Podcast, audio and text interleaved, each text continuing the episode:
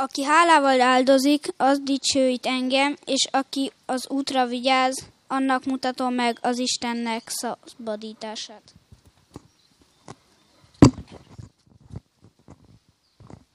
Imádkozzunk!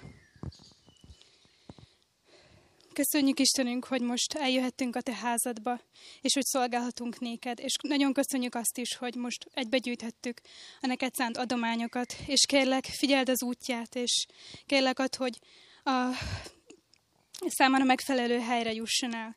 Kérlek, légy velünk a nap hátrávő részében is, és köszönjük, hogy most meghallgattál. Amen.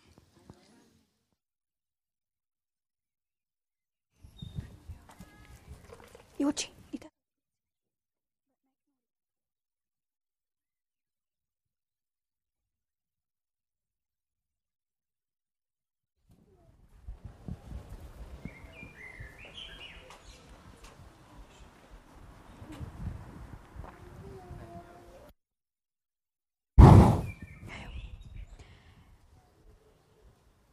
Énekeljük el a 325-ös ének, éneket.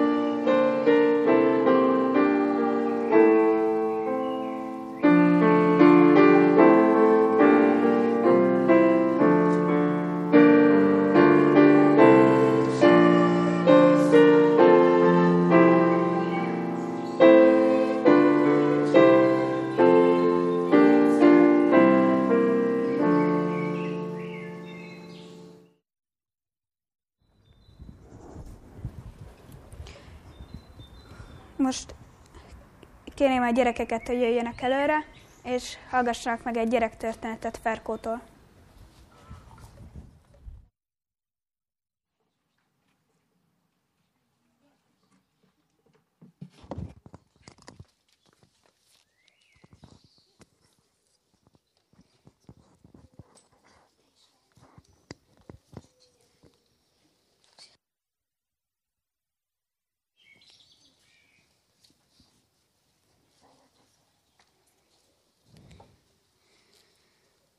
Sziasztok!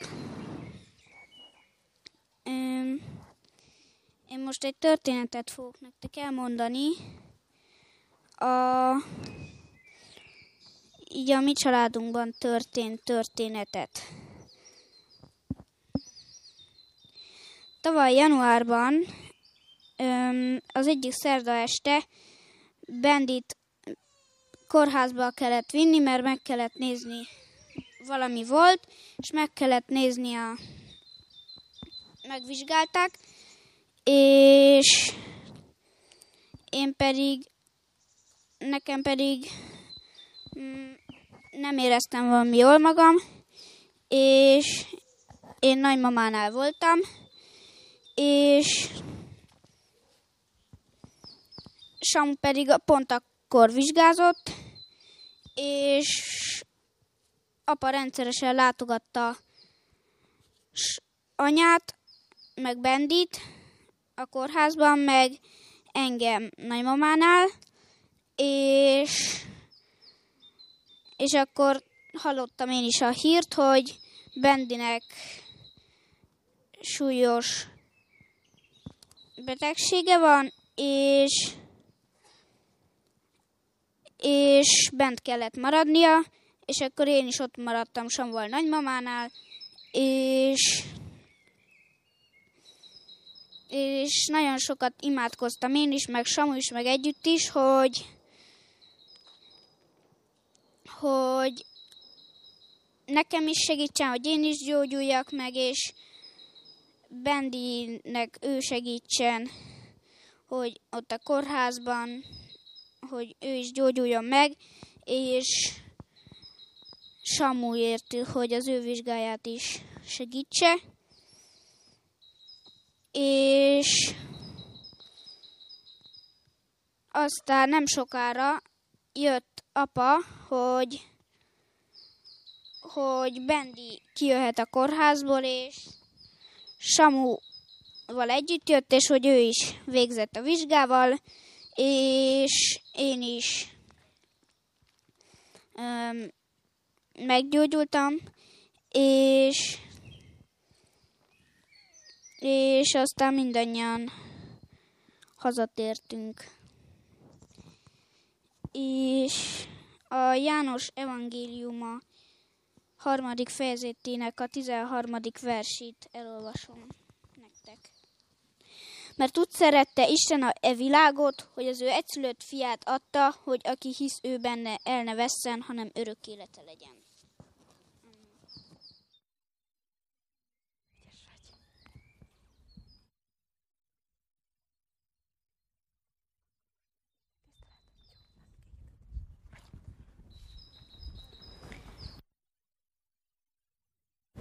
És most kérném Andrát, hogy,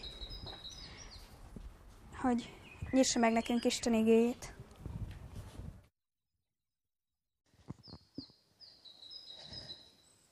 Nagyon sok szeretettel köszöntelek benneteket. Szerintem egyetértünk abban, hogy csodálatos kincsei vannak ennek a közösségnek. És hogy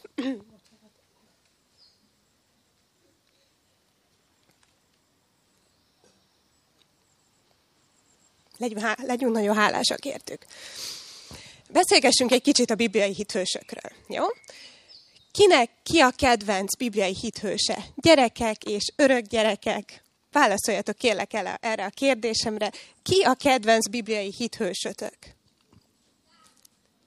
Dávidot hallottam? Dániel, Mózes, Dániel, József, köszönöm. Sámuel, Dávid, még egy Dávid, igen? Eszter, köszönöm. József, még egy József. János. Melyik? Köszönöm. Még valakinek?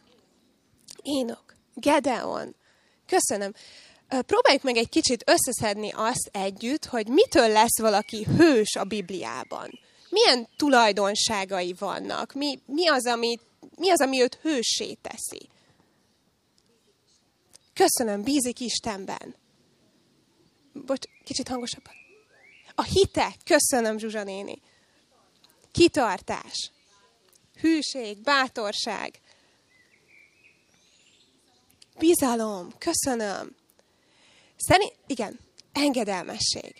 Szerintetek lehet-e valaki úgy hős, hogy valamit nem tesz meg? Hogy azt teszi őt hősé abban a történetben, hogy valamit nem tett meg. Igen?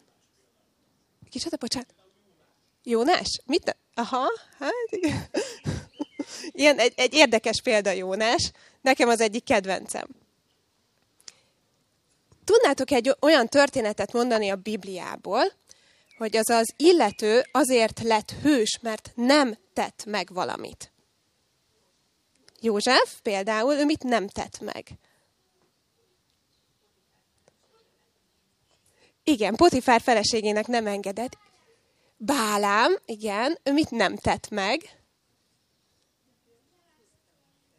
Nem átkozta meg Izraelt. Köszönöm. Dániel, igen, ő mit nem tett meg?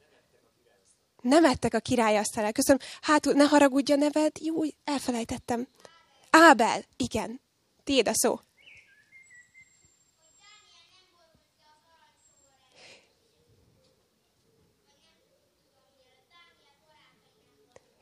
Pont, nagyon jót mondtál, az aranyszobor előtt, az aranyálló szobor előtt nem borultak le. Igen, köszönöm.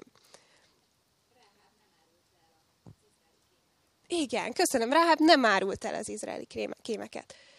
Most is egy olyan történetet hoztam, amiben azért hős az az illető, akit már amúgy említettetek a kedvenc hőseitek között, mert nem tett meg valamit. Tehát lehet úgy is hős valaki, hogy megtesz valamit, meg lehet úgy is, hogy nem tesz meg, de igazából azzal is tesz valamit. Ez, ebbe a bonyolult dologba nem menjünk bele.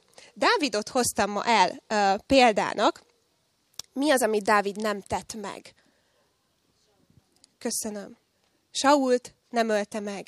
Két alkalom is volt arra, hogy, hogy megtegye ezt, hogy, hogy azt a királyt, aki üldözte őt, aki a halálát akart, aki, aki minden rosszat akart neki, azt félreállítsa az útból. De Dávid nem tette meg. Az első esetben, tudjátok, gyerekek, mikor nem ölte meg Dávid Sault? Mi volt az? Igen, köszönöm, egy barlangba ment be Saul, és a barlangban történetesen ott voltak Dávidnak az emberei is, de Saul nem látta, mert sötét volt. És akkor Dávid azt mondta, hogy nem, nem emelhet rá senki kezet. És a másik történet, ott, ott mi volt? Ott hogy nem ölte meg? Igen, ellopta a korsóját, meg a lándzsáját, igen. Ezt a történetet fogjuk, erről a történetről fogunk egy kicsit ma beszélgetni, de még egy kérdésem van felétek.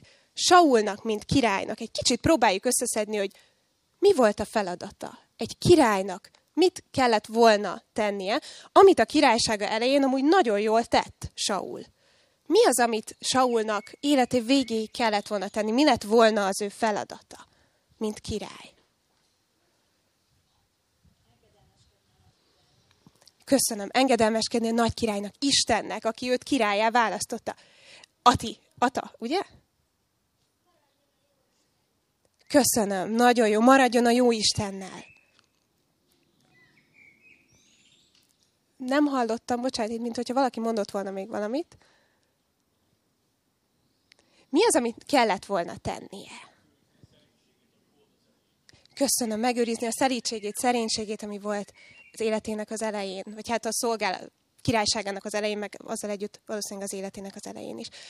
Ábel. Köszönöm, köszönöm.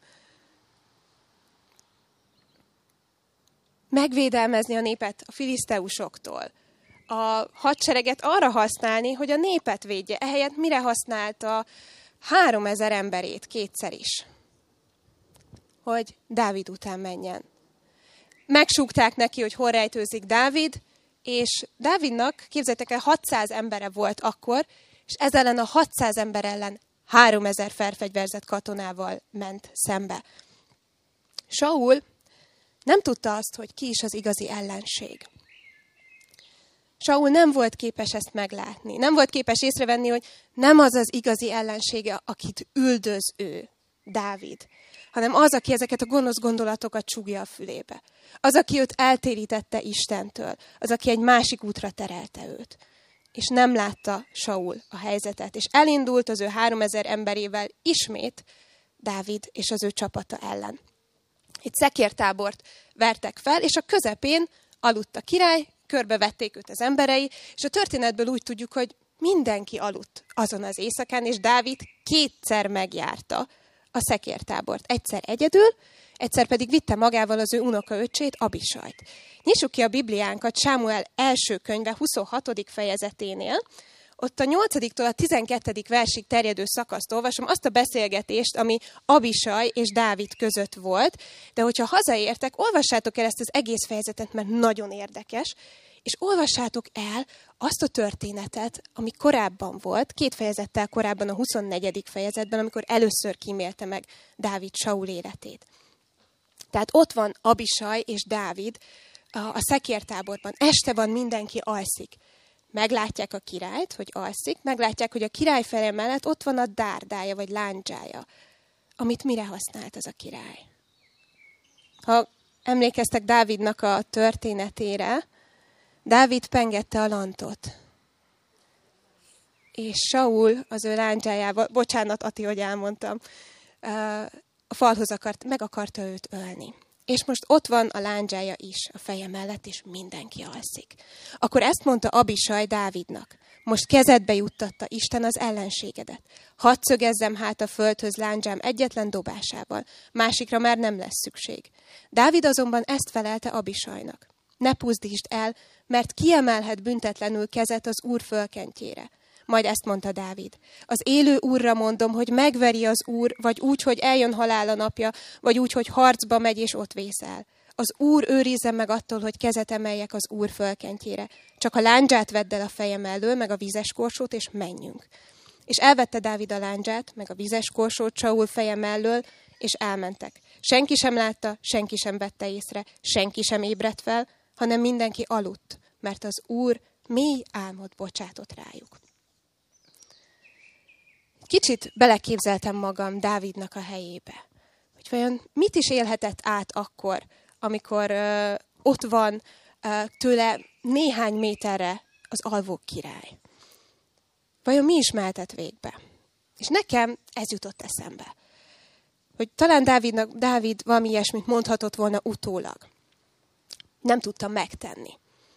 Ott feküdt tőlem néhány méterre, és békésen aludt. És aludt körülöttem mindenki. Jel? Lehetőség? Egy adandó alkalom?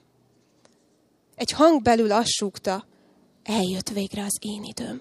Most végre véget vethetek az állandó üldözésnek, rágalomhadjáratnak, gyűlöletnek. Most végre az lehetek, akinek Isten kiválasztott, Izrael királya. Csak egy mozdulat, és vége minden szenvedésemnek. Csak egyetlen mozdulat.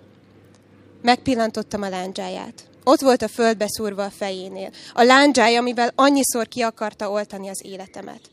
Mindig váratlanul hajította felém. A mindenható őrzött meg attól, hogy eltaláljon, és a lantulásból még időben el tudtam ugrani.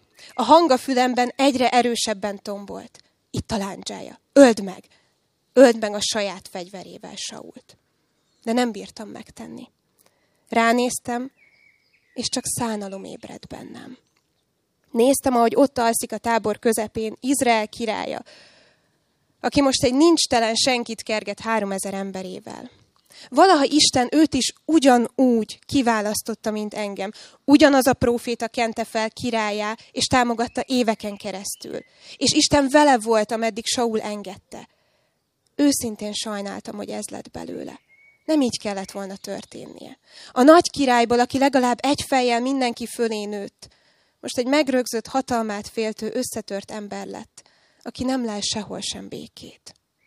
Nem ölhetem meg. Ő még mindig Isten felkentje. Elég lett volna csak egy szempillantással jeleznem a velem lévő katonának, és ő boldogan megtette volna helyettem, de nem. Mi nem ereszkedünk le Saul szintjére. Mi nem lehetünk olyanok, mint ő. Nem ő a mi ellenségünk, hanem az őt hatalmába kerítő gonosz, aki mindannyiunk életében próbálkozik. De tudom, hogy én el vagyok rejtve az Úr kezében, és ő gondot visel rám. Ő majd igazságot fog szolgáltatni nekem, amikor eljön annak az ideje. És én benne bízok, mert ő az én Istenem. Szerintetek ki ebben a történetben a győztes? Ki a hős? Ki a győztes? Ata. Dávid, köszönöm. Pedig, ha belegondolunk, Dávid utána még mindig a pusztában marad. Aztán a filiszteusokhoz megy bújdokolni. Saul pedig visszaül a trónjára és uralkodik még Izraelen. Dávid még mindig nem lesz király ezután a történet után. De igazából Dávid a hős, aki valamit nem tett meg. Mert képes volt meglátni, hogy ki az igazi ellenség. Istenre hagyta az ítéletet, és megbocsátott Saulnak. Én azt kívánom mindannyiunknak, hogy ezt a három tanulságot vigyük magunkkal ebből a történetből. Lássuk meg, ki az igazi ellenség. Pálapostól azt írja az Efézus berélkezét levélben, mert nem test és vér ellen harcolunk, hanem erők és hatalmak ellen, a sötétség világának urai és a gonoszság lelkei ellen. Nem a másik ember az ellenség, hanem a gonosz. Nem az az osztálytárs, vagy óvodástárs, vagy munkatárs, vagy barát, aki bántott. Nem ő az ellenség. Nem az, aki minden erejével azonban, hogy elrontsa a napunkat. Mert ő valójában, ha belegondolunk a szíve mélyén, szeretetre, elfogadásra, megbecsülésre vágyik. Csak ezt nem a legjobb helyen keresi. Nem a másik ember az ellenségünk. A mi feladatunk nem az, hogy egymás ellen harcoljunk, hanem hogy szeressük a másikat. Ezt adta Jézus parancsba. Szeresd Istent teljes lényedből, teljes szívedből, teljes erődből, és szeresd a másikat, a felebarátodat, mint magadat. A mi feladatunk az, hogy szeressük a másikat, nem pedig az, hogy ellenségei legyünk egymásnak. De ezt csak akkor tudjuk megtenni, ha mi már találkoztunk Istennek, az elfogadó, befogadó szeretetével. Arra bátorítalak mindannyiótokat, hogy olvassátok a Bibliát. Gyerekek, csapjátok fel a történeteknél. Fantasztikus történetek vannak a Bibliában, az Ószövetségben is, az Új Szövetségben is, és ezek mind Isten szeretetéről szólnak. Nagyon csodás történetek vannak benne. Olyan hithősök, akiket érdemes példaként magunk elé tenni, de ugyanakkor a Biblia őszintén is beszél a hithősöknek a hibáiról is. De arról még inkább, hogy Isten szeret, kegyelmes és elfogad. Arra bátorítok, arra bátorítok mindannyiunkat, magamat is, hogy olvassuk és ismerjük meg belőle Isten csodás szeretetét. A második dolog, hogy bízzuk az életünket, ahogy Dávid is tette, erre a szerető Istenre. Tegyük a kezébe a gondjainkat. Imádkozzunk hozzá, azért az embertársunkért is, aki ellenséges velünk. Imádkozzunk érte is, azért, aki nem kedves hozzánk. És végül, ahogy Dávid is tette, bocsássunk meg a másiknak, és lépjünk tovább. Akkor is bocsássunk meg, ha a másik nem kér bocsánatot. Akkor is, hogyha ő utána is továbbra is azt az utat fogja járni. De mi adjuk azt a kegyelmet, amit mi kaptunk Istentől. Minden egyes alkalommal, amikor valami rosszat teszünk és hozzáfordulunk. Tehát ebből a mai uh, ige tanulmányból vigyük magunkkal ezt a három tanulságot. Az első, hogy lássuk meg, hogy nem a másik ember az ellenségünk. A második, hogy bízzuk az életünket a szerető Istenre, és végül pedig adjuk azt a bocsánatot, azt a kegyelmet, amit mi is megtapasztaltunk Istentől a másik ember felé, az ő kegyelméből. Amen.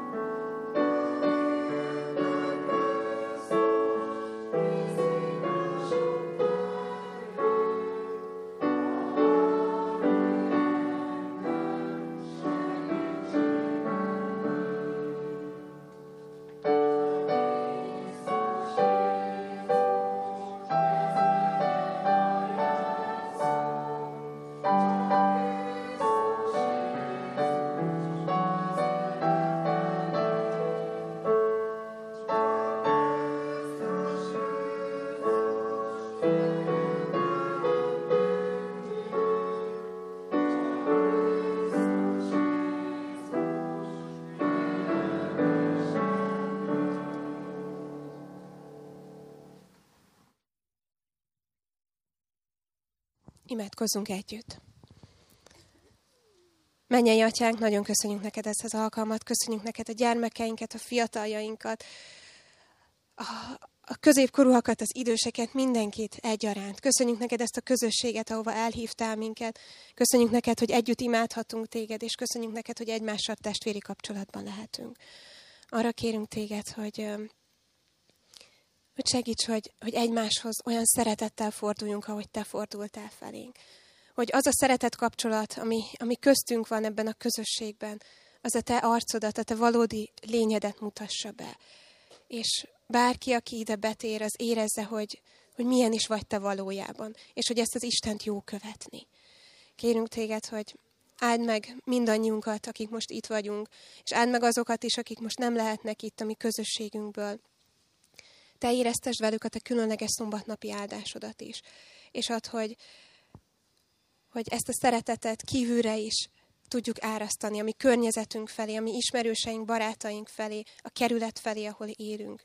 És segíts, hogy téged tudjunk magasra emelni. És meglássuk, hogy, hogy a mi, a mi harcunk az nem egymás ellen, nem emberek ellen van.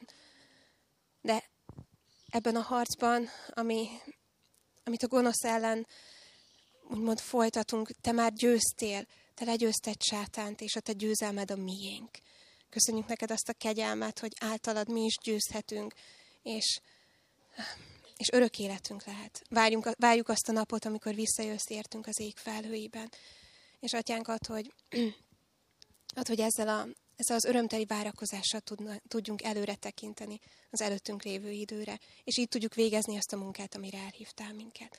Kérlek, hogy áld meg most különlegesen a mi gyermekeinket, a mi fiataljainkat, és ad, hogy mi felnőttek egy olyan Isten tudjunk nekik bemutatni, akik, akit ők szeretnének követni és megismerni, és továbbadni az ő barátaiknak. Köszönjük, hogy meghallgatsz minket. Amen.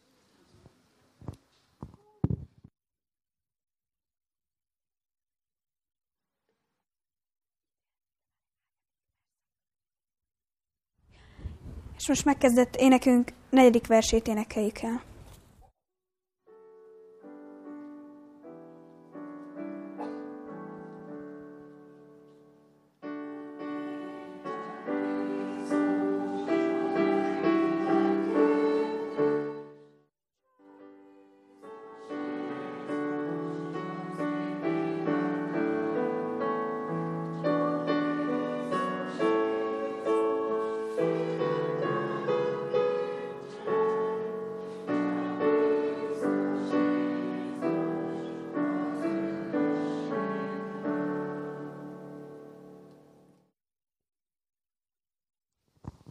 Áldást János evangéliumából olvasok.